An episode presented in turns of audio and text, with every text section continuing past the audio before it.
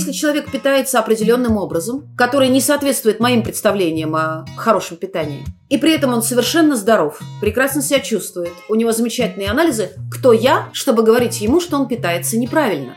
Медицинское образование во всем мире, не только в Российской Федерации, пронизано фетфобией, пронизано страхом перед лишним весом мы говорим о том, что красивым является тело истощенное, не шибко-то приспособленное к нормальной жизни.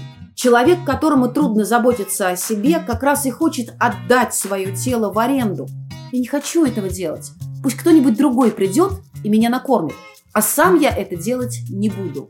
Если 70% времени человек питается гармонично и здорово, то 25 оставшихся он может питаться как угодно. Это никак ему не повредит. Это важно, что это важно, забери, разбери. Ты это важно, поверь. Добрый день, дорогие друзья! Я, Мицкевич Елена, практикующий психолог. Рад приветствовать вас на своем подкасте «Ты – это важно». И продолжая большую тему питания, я не могла пройти стороной вопросы пищевого поведения, сложности, которые бывают в отношениях с едой. За этим же идущих проблем в восприятии образа тела, и болезненных сложных чувств, которые знакомы и женщинам, и мужчинам. И поговорить на эту сложную, объемную и непростую тему я хотела и хочу, сегодня буду разговаривать с чудесным специалистом, со Светланой Бронниковой, с психологом, с кандидатом психологических наук, специалистом по расстройству пищевого поведения, DBT и КБТ-терапевтом, создателем и руководителем Центра интуитивного питания «Интуит». Светлана, здравствуйте. Здравствуйте, Елена. Спасибо вам большое, что вы откликнулись, потому что с вами, как ни с кем, можно очень грамотно и глубоко затронуть и мифы, и сложности, и задать некоторую ориентацию людям, которых волнует тема вообще расстройства пищевого поведения или вообще какие-то сложности с едой. Потому что говорить просто, что еда это важно, ну все это прекрасно понимают. А как выстроить эти отношения с едой, не все люди ощущают, видят этот путь, и мне очень хочется, чтобы мы в этом смысле сегодня какой-то свет пролили.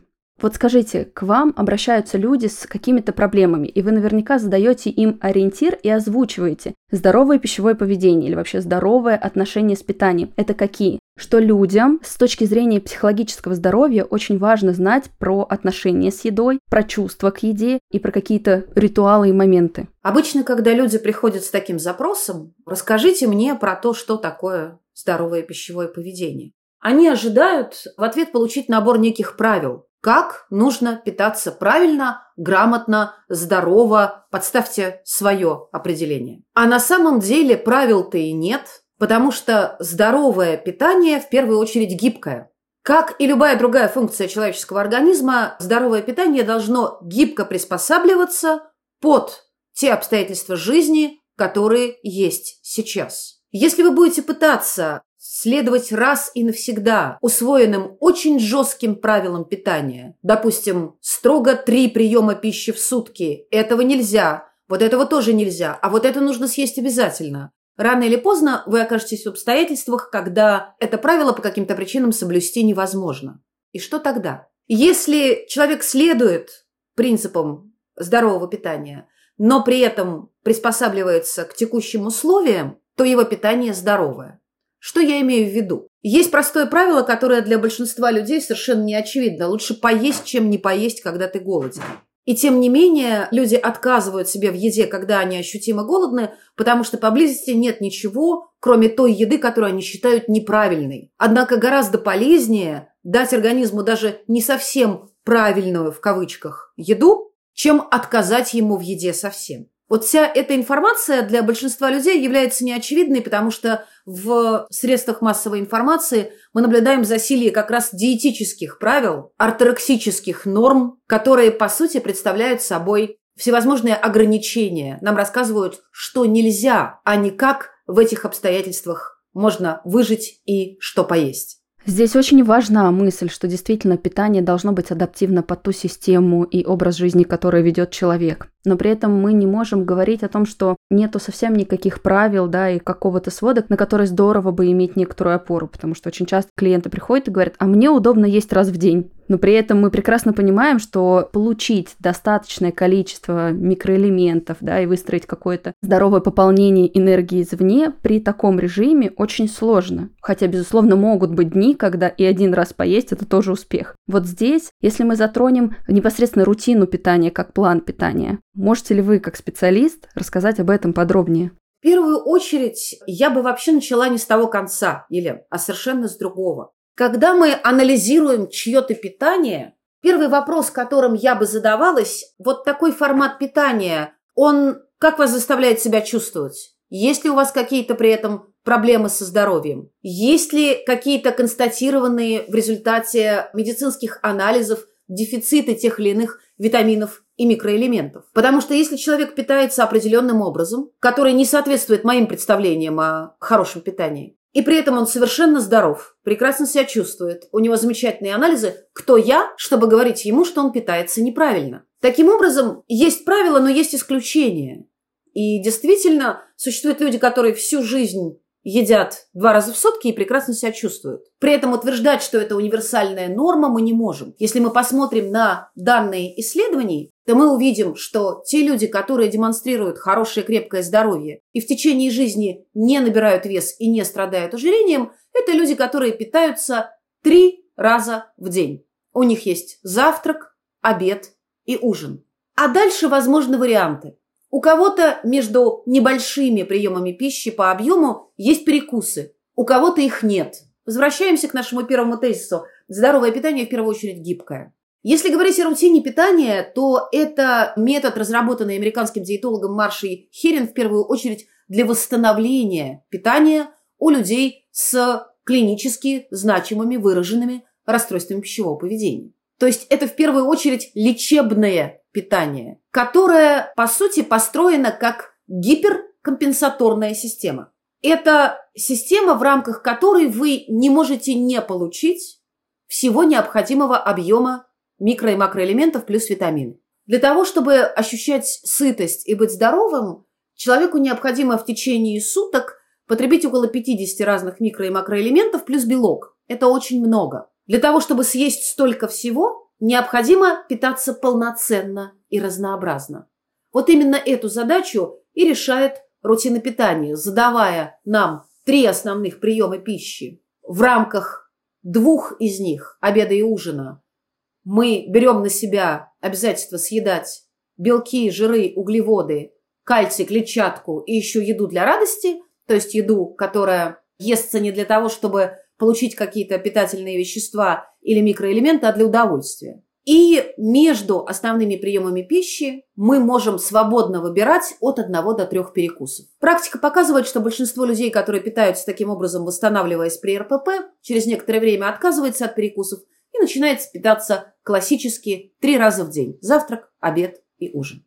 Я с вами здесь полностью согласна, что вот это вот движение от себя и в плане здоровья. Но при этом я вижу текущую картину средств массовой информации, каких-то информационных повесток, которые вводят и женщин, и мужчин ну, давайте будем честны, женщины в этом смысле более подвержены объективации, да, и такому условному отношению к своему телу. Это правда. Мы не можем не затронуть ту тему, что вся эта структура, весь этот информационный фон влияет на то, что люди едят два раза в день не потому, что им правда так достаточно наполнено и насыщенно, а потому что боятся поправиться, а потому что считают, что да, еда как-то вот, если они только чуть больше позволят себе съесть, то они как-то выйдут из э, нормы своего восприятия тела. И эта история обусловлена не той картиной, которую вы сейчас описываете, где человек ест и чувствует себя хорошо, а чаще той картины, где я таким образом вроде и, знаете, как и волки сыты, и овцы целы, да, и покормила себя, но как будто бы, да, и сохраняю образ восприятия тела. И я не могу не затронуть эту картину, чтобы женщины, которые сейчас находятся в такой системе, не подумали, ну все, мне можно есть два раза в день. Действительно, средства массовой информации транслируют совсем не диетологически выверенные нормы питания, а скорее ограничительные. Мы живем по-прежнему, несмотря на все достижения движение бодипозитива и движение здоровья в любом размере, мы по-прежнему живем в культуре худобы, которая провозглашает, что главной эстетической ценностью является худое, стройное, подтянутое тело. Главным фактором, обеспечивающим здоровье, является худоба. Главным фактором, обеспечивающим долголетие, является опять-таки худоба. Ни одно из этих утверждений не подтверждено научно. Это неправда. Но тем не менее мы сталкиваемся здесь с ситуацией, когда чрезвычайно выгодный, многомиллионный бизнес диетической и фитнес-индустрии транслирует эти идеи для того, чтобы мы продолжали покупать диетические программы и абонементы в спортивный зал. Объективация тела – большая проблема нашего времени. Люди, и мужчины, и женщины, перестают воспринимать себя как личность, целостно, и относятся к себе как к объекту, который должен соответствовать установленным рамкам и нормам. Это часть дегуманизации. Находясь в плену когнитивного искажения должествования, мы выставляем собственному телу список требований, у женщин это длинные ноги, узкая талия, отсутствие целлюлита, растяжек, упругая грудь вне зависимости от возраста. Мужчины тоже страдают от этих требований. Густые волосы, не дай бог облысеть, широкие плечи, высокий рост, крупные руки и непременно чистая кожа. Акне непростительно иметь никому. Но тело – это не объект, оно может не соответствовать нашим ожиданиям. Часть процессов, протекающих в нашем теле, обусловлена генетикой часть уровнем стресса в жизни, часть нашим добрым или не очень самоотношением. Принятие особенностей тела – важный элемент гуманности и зрелости. Я уже рассказывала вам, что акне долгое время было моей проблемой. Сколько отвержений и стыда я пережила, не принимая свою кожу. Только выйдя из мышления объективации и перестав требовать от своей кожи быть чистой, я смогла найти бережный выход из ситуации и для кожи, и для себя самой.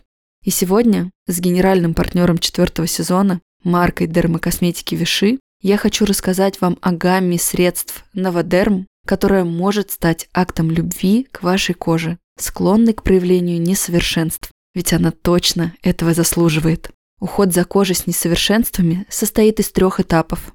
Очищение утром и вечером, дневной уход и вечерний с использованием активных ингредиентов высокой концентрации. Гель для умывания Нормодерм Phytosolution интенсивно, но бережно очищает проблемную кожу, при этом не пересушивая ее и не повреждая защитный барьер. Флюид для лица Нормодерм Phytosolution в течение дня борется с воспалениями, а также укрепляет защитный барьер кожи, тем самым предотвращая повторное появление несовершенств. А для вечернего ухода Используйте сыворотку Нормодерм с высокой концентрацией кислот в составе, который поможет уменьшить выраженность постакне и сократить количество черных точек и комедонов, а также улучшит рельеф кожи. Регулярный уход за кожей – это выбор. Сделав его, вы совершаете вклад не только и не столько во внешнее, сколько во внутреннее состояние. Ведь забота о себе дарит силы, повышает уверенность и мотивацию. Берегите себя круглосуточно и цените здоровье. Начните с кожи. Всю подробную информацию и ссылку на продукт вы найдете в описании к выпуску. Ну, собственно, выпуск с вами и вообще выпуск с адекватными специалистами по движению. Вообще весь этот сезон, с точки зрения моей идеи, как раз-таки направлен на то, чтобы чуть-чуть развернуть приоритизацию. То есть сам по себе спорт прекрасен, и активность нам тоже нужна и телу движение важно. Ровно как и питание. Только вот это вот возвращение приоритизации, что я двигаюсь не для того, чтобы чему-то соответствовать какому-то облику тела, а для того, чтобы свое тело, прекрасное и любимое, которое служит мне верой и правдой, вообще всегда на моей стороне, давать необходимые движения, потребности, да, и удовольствие, и здоровье в том числе. Здесь я часто в своей работе натыкаюсь на такое убеждение, когда женщины говорят, я все прекрасно понимаю, я понимаю, что это способ восприятия навязанный извне, но ничего сделать не могу. Как вы взаимодействуете вот с таким вот мнением, когда понимаю, что это мода, но не заставлять себя относиться к своему телу по-другому не могу. Хотя я знаю таких женщин, которые невероятно страдают при этом. Я отношусь к этому ровно так, как и должен относиться когнитивный и поведенческий терапевт. То, что говорят эти женщины, не более чем выученное поведение и выученные убеждения. Люди думают, что им необходимо заниматься спортом, чтобы не набирать вес, а не двигаться для того, чтобы тело получало удовольствие и чувствовало себя хорошо от активности, потому что их научили так думать. Люди думают, что им необходимо ограничивать питание и есть как можно меньше углеводов, и ни в коем случае нельзя сладкого, потому что их научили так думать. К сожалению, если люди пытаются отказываться от этих убеждений, они делают это очень с большой опаской на короткое время, безусловно, они получают так называемый диетический откат, когда развиваются приступы переедания тем, что наконец-то возможно. А спортом заниматься вообще не хочется, потому что ты годами насиловал свое тело этим самым спортом, и при мысли о спортзале тебя просто тошнит. И они говорят, ну вот видите, на самом деле я ленивая, много жрущая свинья. И если я дам себе волю, то я так и пролежу всю жизнь на диване и наберу 200 килограмм. Дело в том, что существует две позиции, две точки зрения на питание и движение прям противоположные. Диетическое и антидиетическое. Диетический подход говорит нам, ты здесь тварь дрожащая, ничего не знаешь про то, как тебе надо есть. Сейчас я тебе расскажу. Для того, чтобы держать свое тело в тонусе и в стабильном весе, тебе нужно питаться вот по этой схеме, съедать вот столько килокалорий в сутки и вот столько шагов проходить или такую физическую нагрузку осуществлять. Почему это неправда? И почему это плохо? Во-первых, это неправда, потому что каждое тело оснащено мозгом, который имеет врожденный механизм регуляции веса. Мы биологически не заточены под то, чтобы набирать большое количество веса, если мы не находимся в экстремальных жизненных обстоятельствах. Если ваше питание не нарушено с детства, не испорчено диетами и симптомами расстройств пищевого поведения, вы не будете набирать вес в течение жизни. По крайней мере, много. То есть вы начнете свою жизнь, взрослую жизнь в возрасте примерно 18 лет, допустим, в весе 68 килограмм, и к пожилому возрасту вы будете весить 70-72 при этом вы можете быть женщиной, которая более склонна к набору веса. У вас могут быть в процессе жизни рождаться дети, и беременности будут увеличивать ваш вес. Но это будут крайне незначительные изменения. Если не вмешиваться, большинство людей вмешивается в этот процесс, нарушает работу метаболических механизмов, а потом, что называется, огребает последствия в виде все больше набирающегося веса, все более ужесточающихся диет – все более разрушающегося пищевого поведения. Вторая проблема с диетическим подходом заключается в том, что он забирает контроль и ответственность у самого человека. У тела. Твое тело не может регулировать себя само. Мы тебе расскажем, как нужно себя регулировать, бойся отступить от этих правил. В итоге человек теряет контакт с этими врожденными настройками. Большинство людей, которые приходят к нам в центр, например, за помощью говорят, я давно уже забыл, как это ощущать нормальный голод, нормальное насыщение. Я ем, когда я не голоден, потому что по расписанию надо. Я не ем, когда я голоден, потому что в этот момент мне нельзя. Потом я срываюсь, заказываю в доставке все, что я вижу, и съедаю огромную порцию еды и чувствую себя ужасно. Когда мы начинаем работать с позиции антидиетического подхода, мы в первую очередь постулируем, что тело уже знает, как надо. У него уже есть заводские настройки, которые, безусловно, подпорчены длительным диетическим опытом, опытом ограничений, страхом еды, навязанными выученными убеждениями, что есть можно и что нельзя.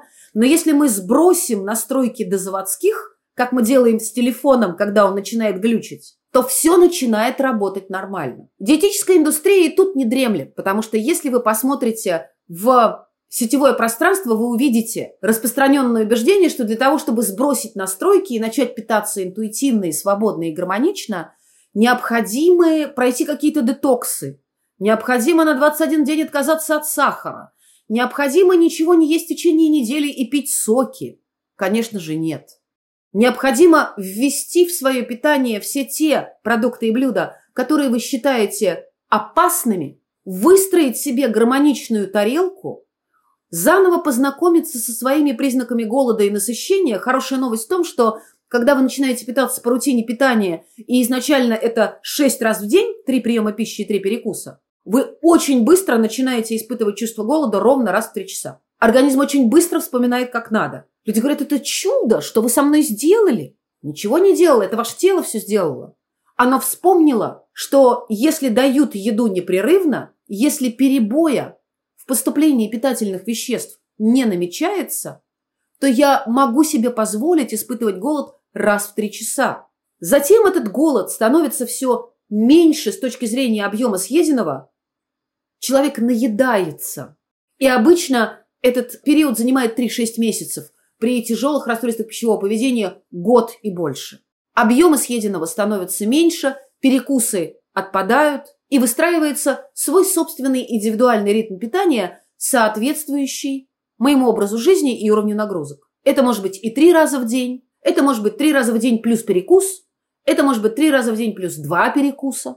Все сугубо индивидуально. Но здесь вы говорите о важном компоненте, который необходимо выстроить – доверие телу. Доверие телу, что ему сейчас нужно весить не 50 килограмм, а возможно 56, и это его здоровый вес. Да, такое доверие его реакциям и этим процессам, которые протекают. Как это чувство можно подстраховать, когда люди боятся, что они сейчас отпустят этот контроль, тот самый речитатив, который говорит, тебе нужно есть так или иначе и выглядеть таким образом, и никаким другим, и подстраховать, потому что это действительно очень распространенная проблема, когда люди находят подтверждение, я же вот говорила вам, что я поправлюсь, если сейчас начну есть, да, и Возможно, от длительного голода какое-то время вес и действительно повышается. Вопрос, какую задачу мы решаем. Мы решаем задачу поддержания того веса, который человек хочет иметь, желаемого веса, а желаемый вес очень часто, опять-таки, навязанное, выученное убеждение, выученное из гламурных журналов, транслируемое телевидением, транслируемое социальными сетями. И, по сути, мы по-прежнему исповедуем довольно анорексические стандарты в этом отношении. Мы говорим о том, что красивым является тело истощенное, не шибко-то приспособленное к нормальной жизни. У нас в этом году опять пошла мода на героиновый шик. Да, у нас да увы, отк- к сожалению. откат, к сожалению. И либо мы решаем задачу налаживания пищевого поведения. Я ровно так и говорю нашим пациентам. Но давайте разбираться, вам шашечки или ехать. Если вы хотите решать долгосрочную задачу налаживания пищевого поведения, вам придется пройти через фазу, в которой вы можете набрать вес до вашего физиологического. И ваш физиологический вес после длительного опыта диет будет несколько выше, чем ваш изначальный. Мы ничего здесь не можем сделать. Организм слишком напуган перспективой голодовок и не отдаст нажитое непосильным трудом стараясь защищать вас от голодной смерти. Либо мы решаем задачу поддержания желаемого вами веса, который может и чаще всего находится ниже вашего физиологического сетпоинта. В этом я вам помочь не могу. Поскольку эта задача в долгосрочной перспективе все равно нерешаемая, все равно вы вес наберете, никуда не денетесь, но по пути можете заработать себе симпатичное расстройство пищевого поведения, которое придется долго и дорого лечить. Но я вижу, что очень часто людей, которые только вступили на этот путь, сложно переубедить. И поэтому я отказалась от того, чтобы инвестировать свою энергию в то, чтобы убеждать каждого человека, что этот путь тупиковый. Все убеждаются на своем опыте. Когда я приняла это решение, это было уже много лет назад, я сказала себе, посмотрим, вернутся ли те люди, которые, начав набирать вес, испугались, сказали, мне не нужна рутина, мне не нужно интуитивное питание, я ухожу худеть. Так вот, они очень часто возвращаются через год, два, три и говорят, вы были правы. Я пошла худеть в другую систему диетическую, там сбросила 8 килограмм. Была счастлива, это длилось полгода. Потом я набрала 12. Снова начала эту диету, сбросила уже только 5. Но радовалась тому, что есть, продержалась 3 месяца. А теперь я ем и не могу остановиться. Что со мной? Помогите. Есть, как мы понимаем с вами, два типа людей. Одни учатся на своих ошибках, другие учатся на чужих. Вот последних больше. Ну, я искренне верю, что этот выпуск слушателям тоже поможет себя чуть-чуть определить или, возможно, хотя бы задуматься, да, и внести какие-то осознания в свою голову. Но здесь я могу, как человек, который проходил этот путь, Я часто рассказываю о том, что да, у меня в рецидиве последние пару лет расстройства пищевого поведения это лучшие два года в моей жизни, потому что я очень хорошо знаю все ощущения по ту сторону. Но при этом, как человек, который прошел этот путь, я понимаю, как сложно выбирать этот вариант в текущей нашей картине действительности. Потому что из пяти, например, эндокринологов, с которыми я проходила лечение, только один и последний, я очень надеюсь, что у нас с ней получится сделать тоже запись в этом сезоне, сказала мне, что если выбирать между каким-то лишним весом, который возможной нагрузкой служит для организма, и рецидивом расстройства пищевого поведения, риском вообще, говорит, я выберу лишний вес. Его лечить и с ним взаимодействовать и закрывать дефициты легче, чем разбираться с расстройством пищевого поведения с вот этой нарушенной системой. И я тогда чуть не заплакала от э, какого-то вот этого понимания, доброты, наверное, врача в свою сторону. Потому что большая часть даже медицинских работников продолжает относиться к этому так же, как к объекту. Не разбираться с причинами, что послужило, да, как вы в эту точку зашли. Очень агрессивно и болезненно навязывать вот эту картину действительности, которая бьет женщин по больному. Врачи, безусловно, не хотят навредить своим пациентам. Речь не об этом. Они действуют так, потому что их так научили, потому что медицинское образование во всем мире, не только в Российской Федерации, пронизано фетфобией, пронизано страхом перед лишним весом. И мифом, это абсолютный миф, что вес – это стопроцентно управляемая волей инстанция. Вес очень во многом предопределен генетически. То, как вы будете выглядеть в среднем, ну вот в моем возрасте, около 50, во многом обусловлено тем, как выглядели ваша мама, мама вашего папы, ваша бабушка, ваши родственники. Образ жизни, безусловно, влияет. Но это какие-то 5-10% влияния.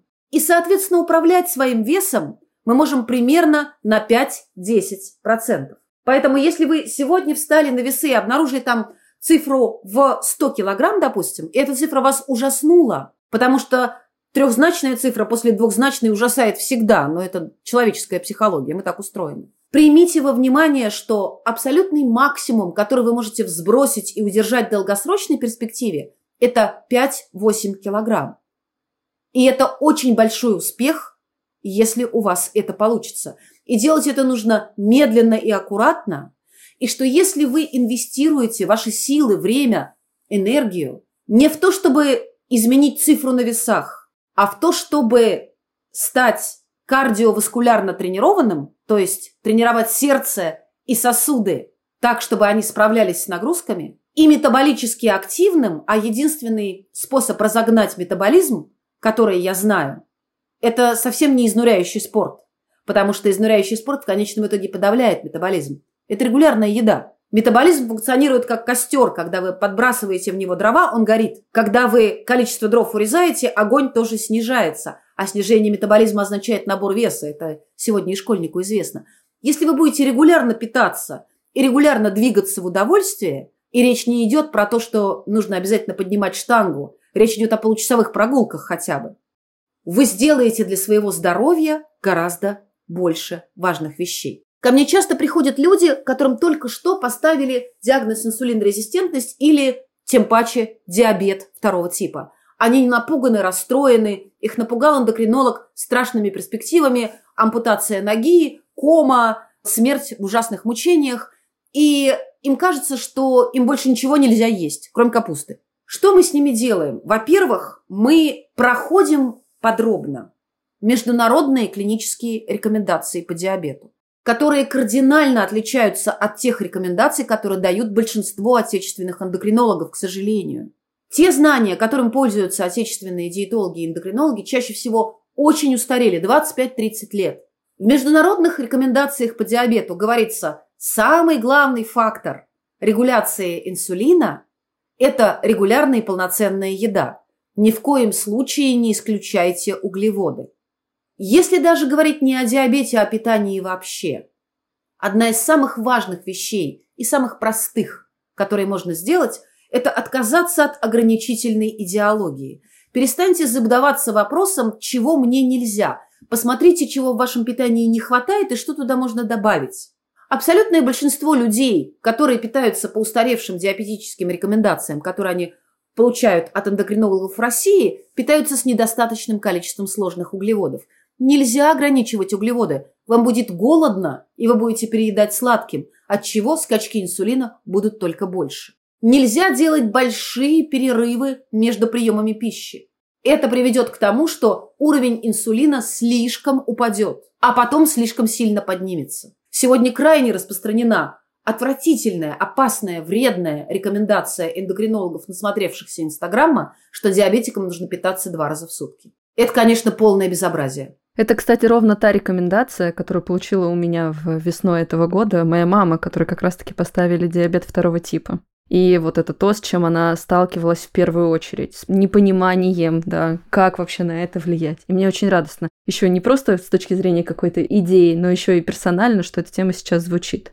Если человек будет питаться два раза в день с инсулинорезистентностью, а инсулинорезистентность означает, как мы с вами понимаем, снижение чувствительности клеток к инсулину, и повышенный голод, он будет все время голодный. Сколько он так выдержит? Ну, месяц, ну, два, ну, три. А дальше начнутся пищевые срывы. Человек будет ругать себя, бояться, опять-таки, смерти в страшных мучениях от диабета. А решается эта проблема элементарно. Выстроенным, частым, полноценным питанием. В конце полноценного приема пищи, и это указано в международных клинических рекомендациях, можно съедать сладкие вещи, те вещи, которые с точки зрения диабетиков им категорически нельзя, потому что в этом случае, в случае потребления сладких продуктов в конце полноценного приема пищи, подъем инсулина будет не таким большим. Безусловно, нужен контроль инсулина и Безусловно, диабетикам стоит добавить в свое питание белка и клетчатки. Обычно это именно те элементы, которых им не хватает. И если мы выстраиваем с человеком, страдающим инсулинорезистентностью и диабетом, грамотное питание по рутине, то в довольно большом количестве случаев, не без гордости я об этом скажу, мы видим обращение инсулинорезистентности. Я в этой точке не находилась клиентом в, непосредственно вашего центра интуит, но это ровно, например, моя история, по которой я вышла из своей инсулинорезистентности за полгода интенсивной работы с эндокринологом. И я могу сказать, что из неприятного для людей в диетическом мышлении, что мой вес метаболически здоровой точки остановился на цифре в 65 килограмм. Я абсолютно смело могу сейчас это озвучить. При моем росте метр пятьдесят восемь. Я думаю, что Лени, образца, так не знаю, 14 15 или там подросткового вообще возраста, признать, что она весит не 52 или даже, прости господи, не 54 килограмма, а 65, было бы смерти подобным осознанием, очень болезненным. Но сейчас есть невероятное важное ощущение доверия телу, удовольствия от него, спокойствия, наслаждения и свободы от этих установок. Да, я хорошо понимаю, и мне бы очень хотелось, чтобы люди имели больше научной доказательной информации, в том числе по инсулинорезистентности и диабету, которыми чаще всего пугают людей с так называемым лишним весом. И если вы хотите один простой совет, вот вам поставили диагноз инсулинорезистентность, вы растеряны, напуганы, не знаете, что делать. Один простой совет по тому, как можно улучшить ситуацию со своим здоровьем. Я могу его дать, он очень простой. Наденьте кроссовки и идите гулять. Исследования показывают, что люди с инсулинорезистентностью и диабетом, которые гуляют в свободном темпе 20 минут два раза в день, это 40 минут движения всего-навсего, демонстрируют графики, на которых инсулин выравнивается. Инсулин выравнивается от движения, не только от питания. И уж тем более инсулин не выравнивается от ограничений в питании.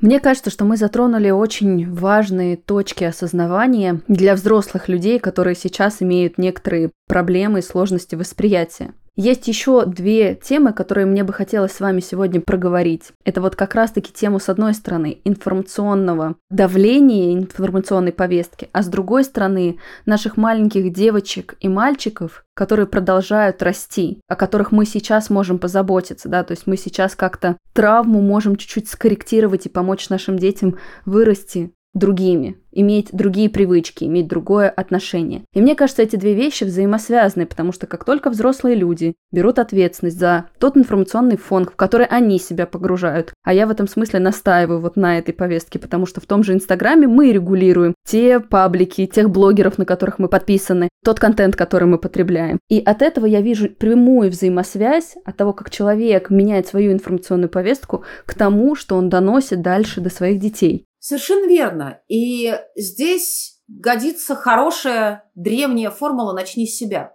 Если у родителя здоровое пищевое поведение, здоровое отношение к собственному телу, есть пройдена фаза принятия того, что телесные изменения неизбежны на протяжении жизни, и проще их принять, чем с ними воевать.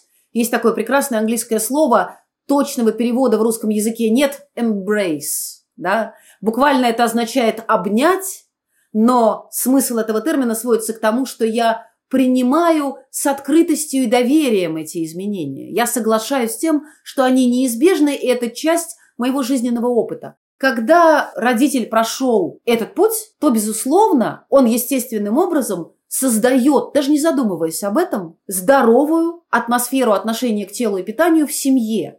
В семье нет пищевых запретов. Есть можно все. В семье при этом нет хаотического питания, когда каждый ест, когда он хочет, что он хочет, и вообще неизвестно что.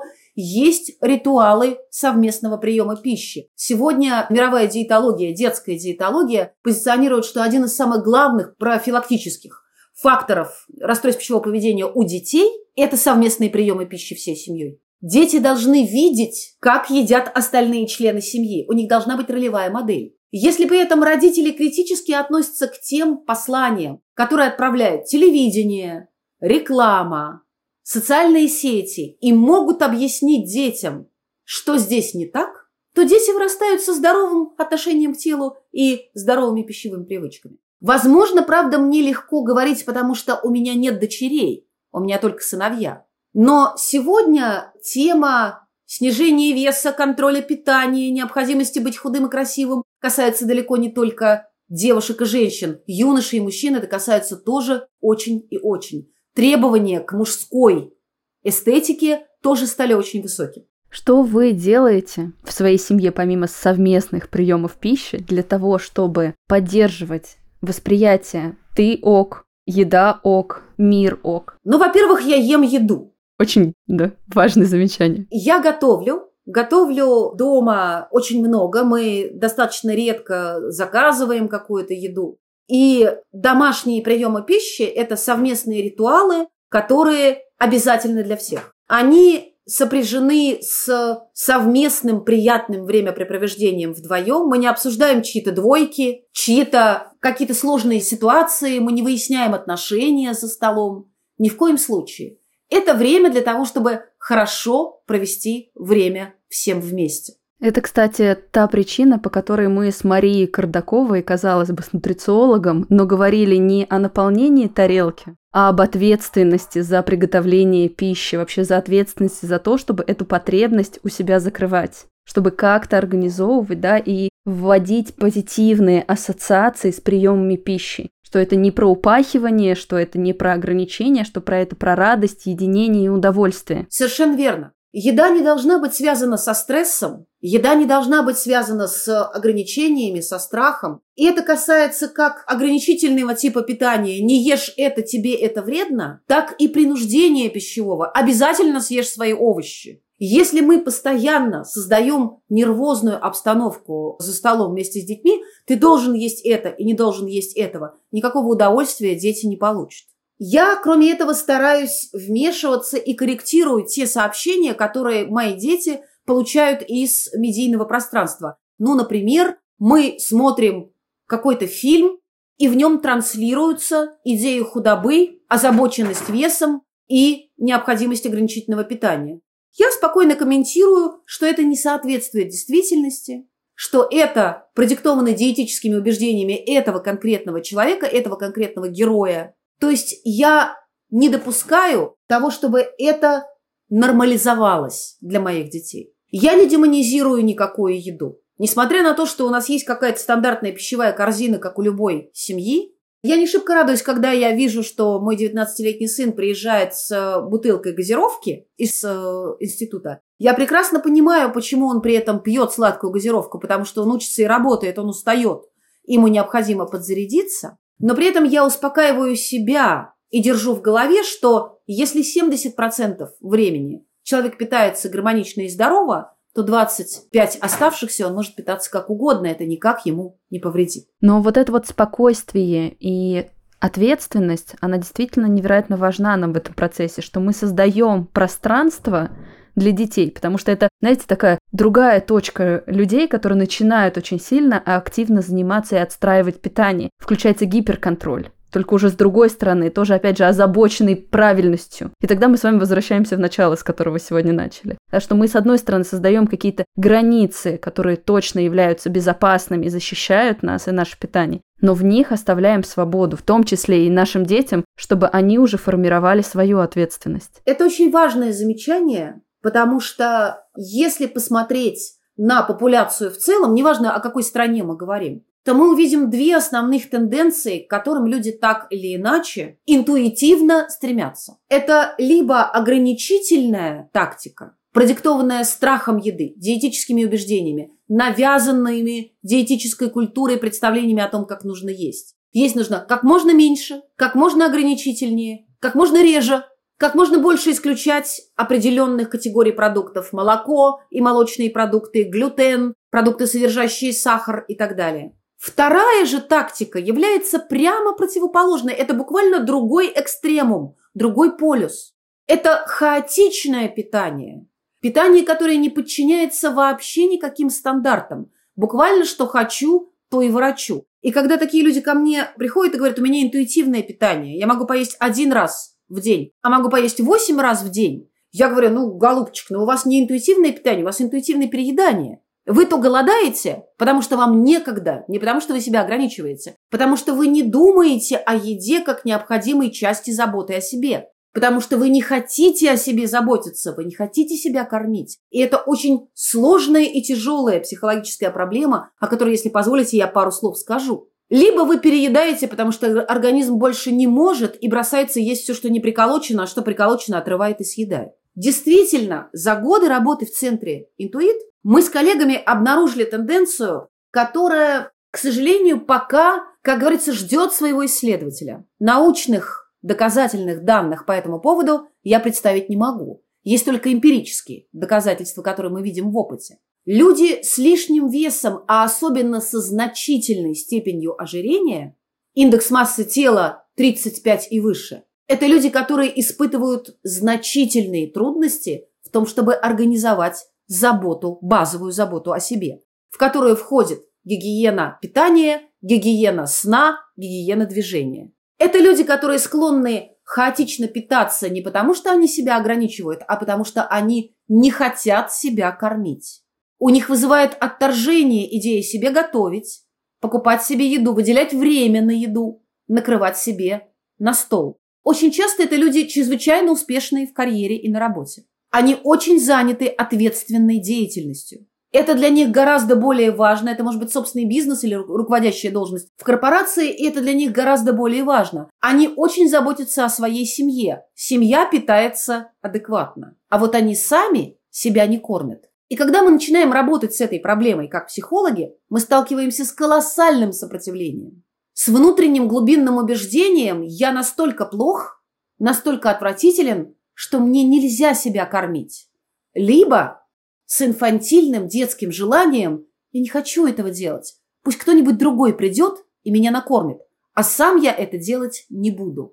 В огромном количестве случаев ожирения мы видим эту глубинную психологическую проблему, которая на сегодняшний день мало описывается и с ней почти никто не работает. Поэтому я уверена, что если речь идет о лечении, в кавычках лечении, большого лишнего веса и ожирения, то мы должны обращать внимание не только на метаболические показатели, но и на психологические проблемы, которые их обеспечивают, которые за ними стоят.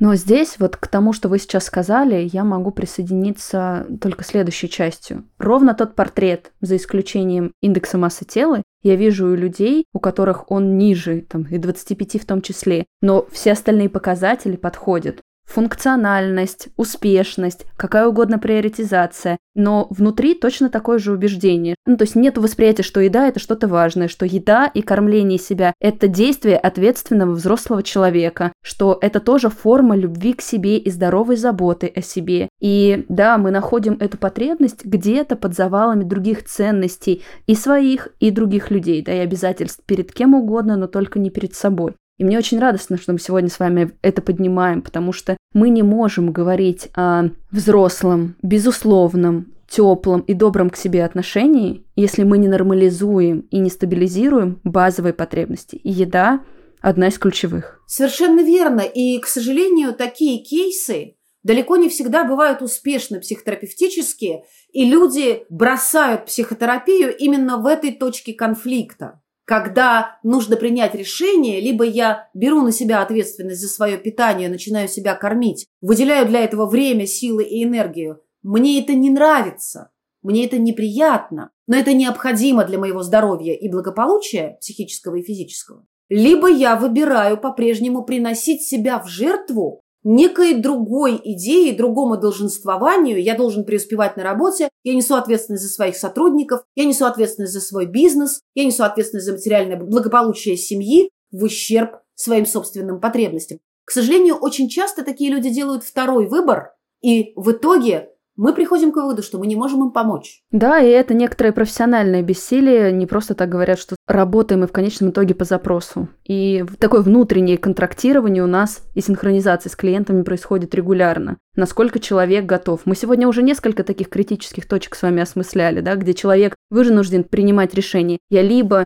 обучаю себя навыку готовки и организации своего питания, либо говорю, нет-нет-нет, я это не люблю. Нет, это все слишком сложно, неприятно и не для меня. И продолжаю голодать, питаясь чем попало. Либо я делаю выбор в пользу того, чтобы налаживать свою рутину питания, либо я поддерживаю какие-то условные восприятия своего тела и держу цифру на весах. И это, к сожалению, та ответственность, которая лежит на каждом человеке индивидуально. Стоит обратить внимание на то, насколько позиция и отношение к собственному телу людей, которых я только что описала, подходит к тому предложению, которое предоставляет диетическая индустрия. Диетическая индустрия говорит, ты не можешь грамотно распоряжаться и управлять своим телом. Мы знаем, что с ним делать. Отдай нам свое тело в управление, выполняй наши инструкции и ни о чем не думай, и все у тебя будет хорошо. Человек, которому трудно заботиться о себе, как раз и хочет отдать свое тело в аренду. Это своего рода негативная объективация, только не сексуальная объективация, о которой мы говорим в контексте феминистской повестки и патриархальной культуры, обсуждения этих проблем,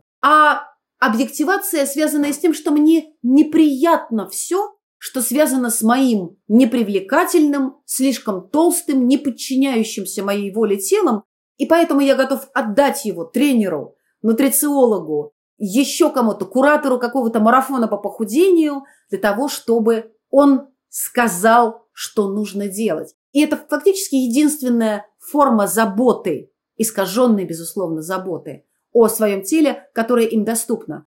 А глубинная забота, исходя из потребностей тела, к сожалению, оказывается очень трудной. При этом очень хочется наш с вами разговор закончить на все-таки мотивации, поддержки, да, и любви. И для тех людей, кто готов за этим пойти, кто хочет получить такое единение и создать вокруг себя совершенно другую действительность, другую информационную повестку, другое внутреннее какое-то самоощущение других людей, потому что, согласитесь, наше окружение тоже очень сильно меняется, когда мы приоритизации начинаем менять. Мы уже не встречаемся с мужчинами, которые все так же объективизируют тело, которые говорят, почему ты ешь мужскую еду, да, или твои порции слишком большие, вообще считают, что они хоть как-то имеют право регулировать чужую тарелку, чужое пищевое поведение. Вот для этого мне здесь сейчас хочется попросить вас не только от ваших знаний, но еще от вашей души, от ваших чувств в моменте, от вашего опыта в том числе, пожелать нашим слушателям? Вы знаете, мне с годами все больше кажется, что любая человеческая жизнь – уникальная и огромная ценность. Безусловно, это переживание усилилось, когда я пережила серьезные заболевания, угрожающие жизни. Я осознала, насколько хрупка жизнь и насколько легко и внезапно она может прекратиться без всякого моего желания и участия. И бережное отношение к себе, к своему телу, своим переживаниям, создание теплого и заботливого пространства, без подстегивания, без избыточной критики, без избыточной оценки и сравнения с другими, это, пожалуй, одна из самых главных задач человека, если мы говорим о каком-то психологическом росте и саморазвитии в течение жизни.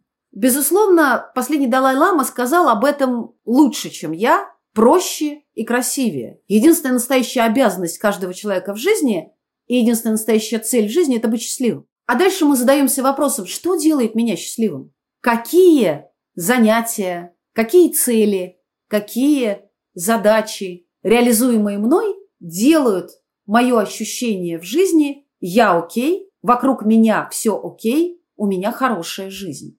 Оказывается, для этого нужно обратиться к собственным потребностям, не только физиологическим, но и психологическим. Это страшный вопрос для многих людей. Чего я хочу? Как страшно задавать себе вопрос, что я хочу съесть, потому что проще взять диетический план. Так страшно задавать себе вопрос, чего я хочу в жизни, потому что есть какая-то стандартная схема, которой нужно следовать. Ну, там, квартира, машина, ипотека, вы знаете, все эти пункты, да. Тут родили детей, тут поехали на Мальдивы. А если задаться вопросом, что делает вас по-настоящему счастливым? Какой ответ вы получите? Какой ответ вы услышите? И поскольку мы записываем выпуск в канун Нового года, мне очень хочется, чтобы следующий год учитывая, каким переломным был этот для многих людей на русскоязычном пространстве, следующий год стал годом бережного отношения к себе, к своим чувствам, к своему телу и к своим эмоциям. И к людям, которые окружают вас. Если каждый будет справляться с этой ответственностью, мир будет добрее. Согласна с вами. Спасибо вам большое, Светлана. Спасибо за этот важный разговор. И вам спасибо. Мне от него как-то очень наполнено сейчас внутри.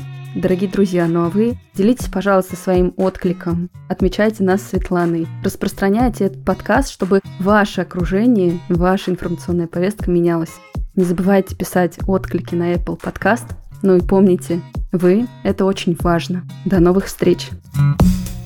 Ты это важно! С кем тебе по пути? Ты это важно! Как себя обрести? Открой! свою дверь.